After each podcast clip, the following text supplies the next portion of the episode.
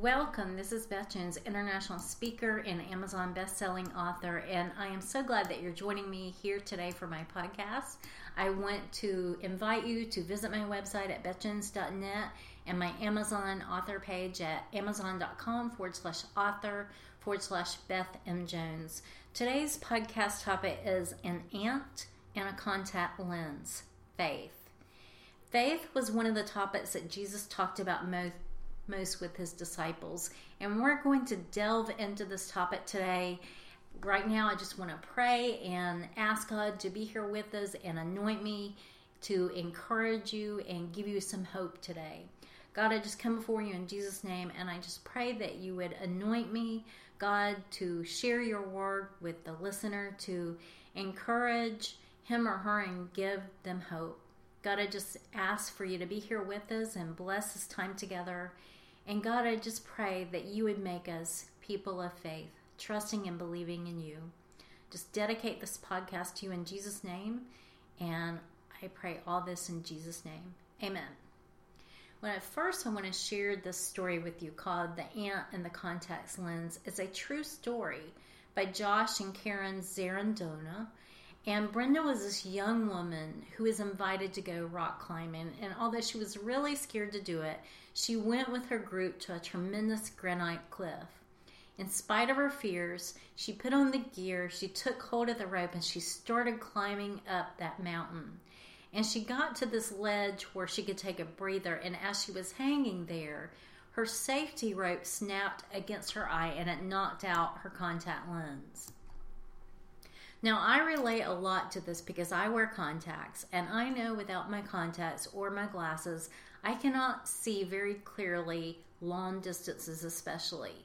And here Brenda was on this rock ledge with hundreds of feet below her, hundreds of feet above her, and of course she looked and looked, hoping the contact lens had landed right there near her, but she didn't see it anywhere.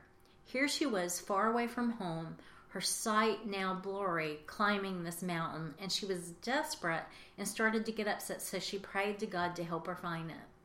And when she got to the top of the mountain, a friend helped her to look all over her clothes because sometimes if a contact lens will fall out, it falls on your clothes. There was no contact lens to be found. And Brenda sat down. She was really discouraged and she waited for the rest of the group to make it up the mountain. Brenda looked out across a range of mountains and thinking of that verse that says, The eye of the Lord run to and fro throughout the whole earth. And she thought, God, you can see all these mountains. You know every stone and leaf, and you know exactly where my contact lens is. Please help me. Finally, the group walked down the trail to the bottom of the cliff, and at the bottom there was this new party of climbers just starting up the face of the mountain, and one of them shouted out, hey, you guys, anybody lose a contact lens? Now, that would be amazing and miraculous enough, but do you know why the climber saw it? An ant was moving slowly across the face of the rock, carrying it on its back. Brenda told her father, who is a cartoonist, about this incredible story of the ant her prayer in the contact lens. And when she did that, he drew a cute picture of this ant lugging that contact lens around with the words, Lord, I don't know why you want me to carry this thing. I can't eat it, and it's awfully heavy, but if this is what you want me to do, I'll carry it for you. It would probably do a lot of us good to occasionally say, God, I don't know why you want me to carry this load. I can see no good in it and it's awfully heavy. But if you want me to carry it, I will. And I just love that story. I think it's a, a really great example of faith. Faith was one of the topics that Jesus talked about the most with his disciples, and he asked them a lot of times, Where is your faith? Why are you afraid? Why do you have doubt? He addressed them, Where was their faith when he healed the, the boy with epilepsy? He asked them why they were scared, why they were afraid when they were in a storm on the lake, and challenged them when the crowd needed to be fed with the, the loaves and the fish that the little boy had. All his disciples could think of was how much it was going to cost to feed the crowd. Faith pleases God, and he responds with delight to it. Yet the Bible tells us in James 2:14 to 17, faith without works is dead. Now what does this mean? God requires legwork.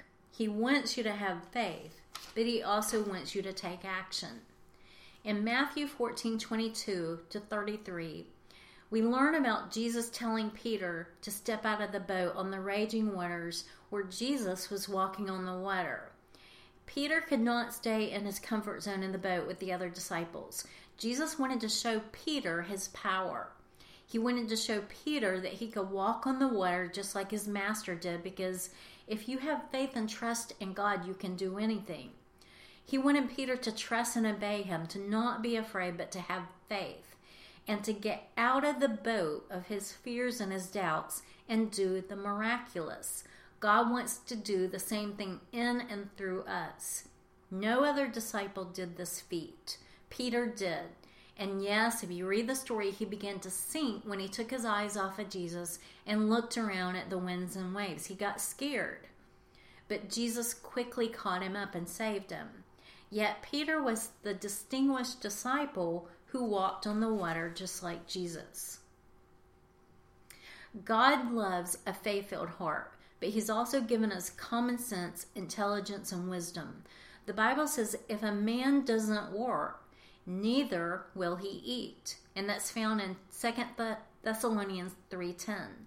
A family can fervently pray for a miracle all day long. They can pray till they're blue in the face. But if the husband or wife won't go get a job, they're not going to have food to eat, a house to live in, a car to drive, or bills to pay off. This is what the Bible says if a man will not work, neither should he eat.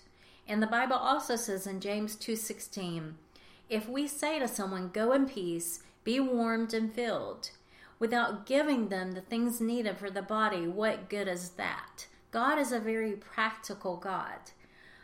Faith must be coupled with action, with good works. God uses people and their abilities to answer prayers practically on earth.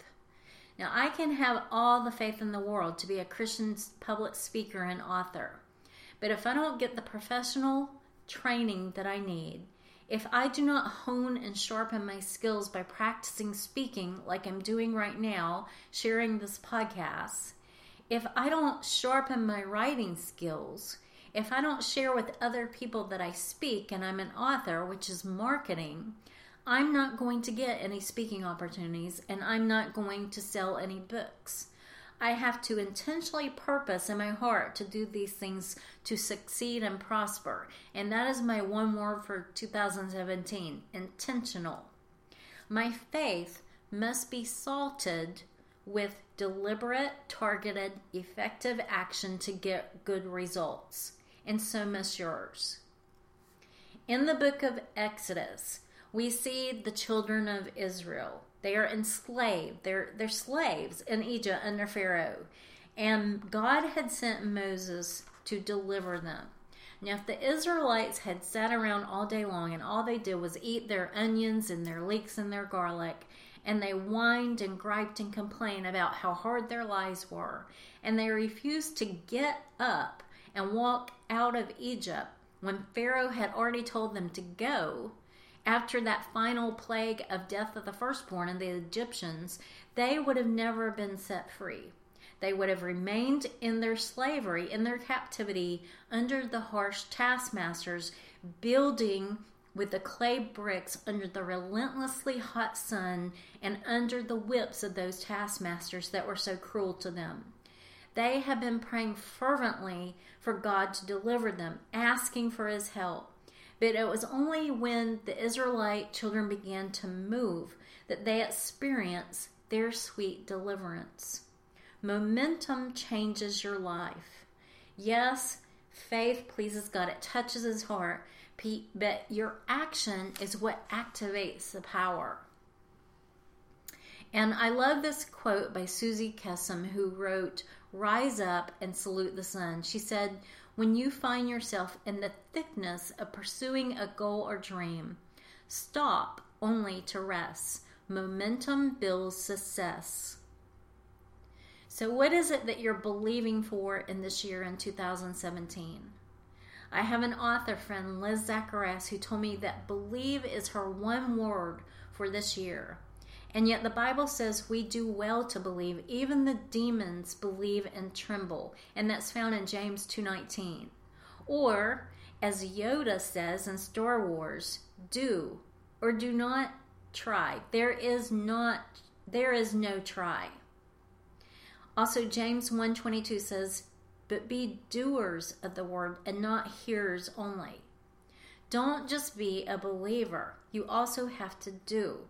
The Bible says if we are doers of the word, if we're only hearers of the word but not doers, we deceive ourselves. God wants you to be a hearer, a listener of his word, as well as a doer. I want to share a personal story of faith from my own life. Several years ago, our landlords, where we lived at this beautiful Victorian house, they decided they were going to sell the house. They were missionaries in a foreign land, and it was really too expensive and too aggravating to co- keep coming back to look after the house. It was too demanding on their time and their money. Now, we didn't have a lot of time to find a new place to live, but it sold very quickly. And I was panicking at the thought of us being homeless. Ray, me, our three kids, and at that time, our youngest daughter, Leah, was a toddler or I would have visions of us living in our car, in our SUV. Ray and I prayed in faith, asking God for His favor and His help for us to find a new place to live. But I couldn't just pray, that wasn't enough. I had to take action. I had to do the legwork that was necessary for us to find a new place to live. We told people about our need. I looked in the papers for rental houses, rental apartments, and I went to look at them. And at the midnight hour, as God so often works in my life to teach me patience, faith, and trust, we found a brand new three bedroom townhouse that had an upstairs and downstairs with central heat and air and a garage in a nice neighborhood. And on top of that, it was at a price we could afford. It was perfect for us at that time. It was a miracle. We didn't even have the money for a U-Haul to move our belongings. So our family and friends helped us to move boxes of our stuff and our furniture in cars and on a flatbed trailer and we moved. God had answered this this prayer in a huge miraculous way. Truly God is Jehovah Jireh the provider. He moved in response to our faith in him and us doing what was necessary to resolve the problem. Now, sometimes it doesn't seem so cut and dry. Maybe you're in a painfully hurting marriage or another conflict ridden relationship with someone. You've prayed, you've fasted, you've asked intercessor prayer warriors to pray about this relationship. You've repented to God of your sins and even to this person, your spouse, or the, that person that you're having trouble in the relationship with. You've asked forgiveness. You walk humbly and you do everything in your power to walk in love with this person. Yet the marriage or relationship remains irreparably broken. What then? All I can tell you is that if you have faith and believe in God and His eternal word, and you do your best with unconditional love filled actions, then you let God do the rest. Not every marriage or relationship can be salvaged. The Bible says in Romans 12:18, if it be possible, as far as it depends on you, be at peace with everyone. I'm going to tell you right now, not everyone's going to want to have peace with you. There are some people that seem to thrive off of drama and strife. They get easily offended. They will blame you, they will criticize, they will attack you, they will stir up strife or drama.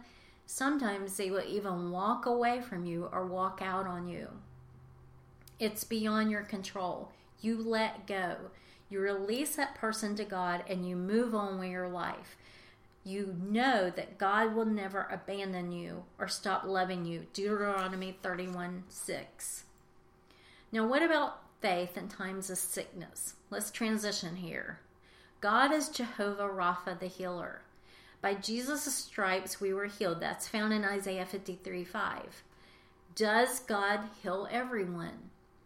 No, not always. And I don't know the reason why. That's an entirely different podcast. Jesus did heal people everywhere he went. And if you pay attention to the scriptures, you will find anytime someone asked Jesus or begged Jesus for mercy, he healed that person. I never find in the scriptures where someone came to him asking to be healed that Jesus said no and turned around and walked off because he is a loving, forgiving, merciful God. It it is Satan and sin that cause sickness and injury and death in our lives. God created this world and humankind perfect and whole. He did not make Adam and Eve sick when he created them.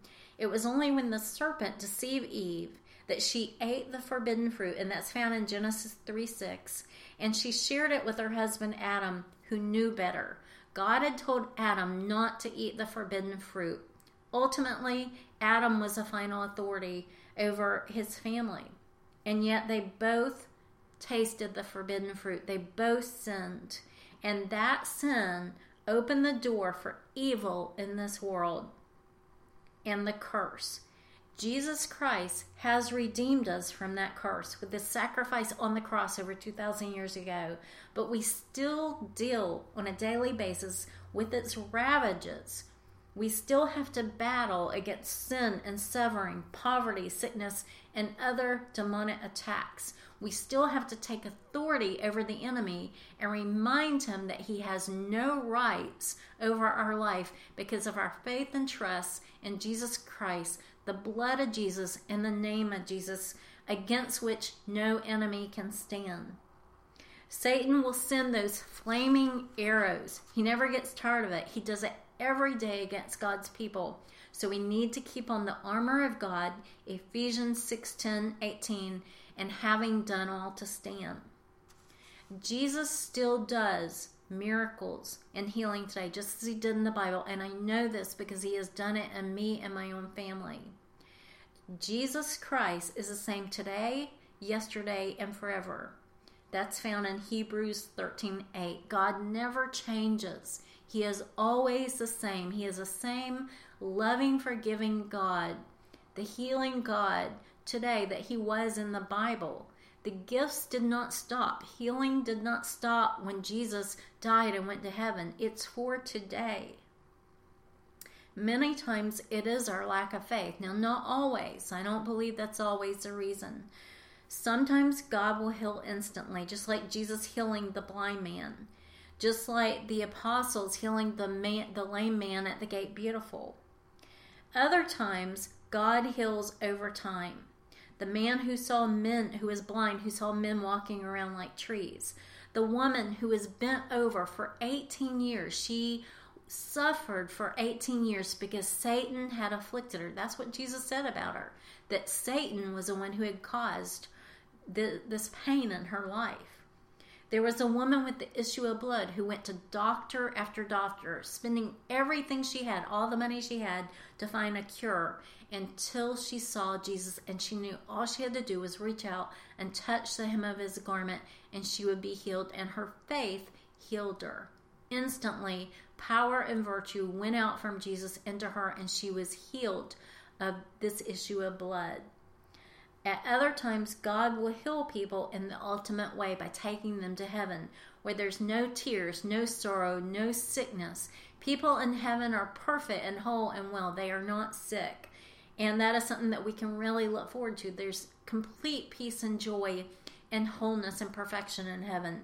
Even with our relationships with people, it's something that we can really look forward to that in heaven we're going to experience all that God has for us. We're going to have so much joy. And yet, God wants His kingdom here on earth as it is in heaven. And that is what we need to pray. Jesus told us to pray that Your kingdom come.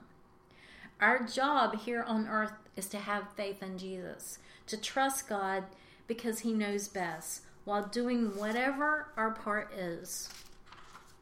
Now, what is our part? Our part is faith, but it also includes action.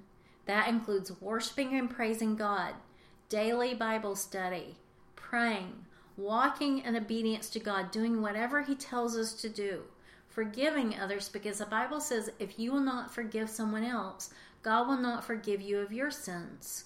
Not allowing strife and envy and selfish ambition in your life, because that opens the door to every evil demonic thing, including sickness, which is found in James 3:10. Also, you can do practical things to have the best health possible, like eating healthy and not junk, not a lot of sugar, not a lot of fatty foods, drinking lots of water, exercising regularly, de stressing, laughing, because laughter, the Bible says, is good medicine, thinking positive, faith filled thoughts. The Bible says to think on things that are lovely and pure. Even in situations like Hannah, who is barren, and that's found in 1 Samuel 2. Hannah wanted a child so bad, and she prayed and prayed. She was just so filled with sorrow that God had not given her a child. That was a desire and dream of her heart. Even though she had a husband that loved her so much, it was not enough. Hannah wanted a baby. What Hannah did was pray, but she also went to the temple. She took action and there at the temple, the priest Eli blessed her, and she had her little baby, her promised child from God, the prophet Samuel, who grew up to be a mighty man of God. Nothing is impossible with God. Luke 137. Jesus is our greatest example of faith and good works. He only spoke and did, and that's a key word, did what God the Father did. He didn't do anything that God did not authorize. John 5:19.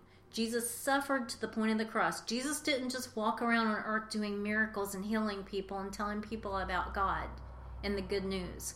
Jesus also took the final action, which was die on the cross for our sins. If he had not done that action, you and I would not be saved. He awaited the joy before him, Hebrews 12 2, in obedience to his heavenly Father. Jesus was raised up and glorified because he did what God sent him to do. He was honored by God. God will do the same for you and me as we walk in simple, childlike faith, trusting him and taking corresponding action.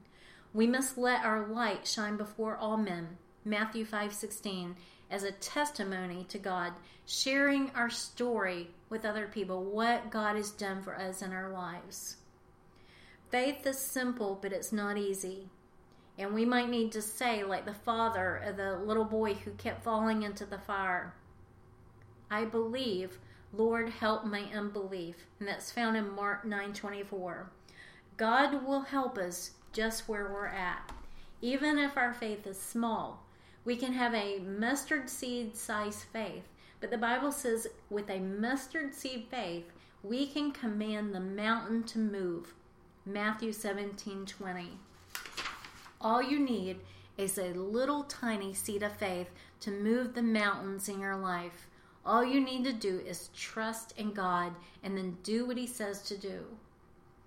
While I don't think she's a Christian and I know very little about her, when I when I Googled quotes on faith, I found this one that I really like by Sarah Ban Breathnach.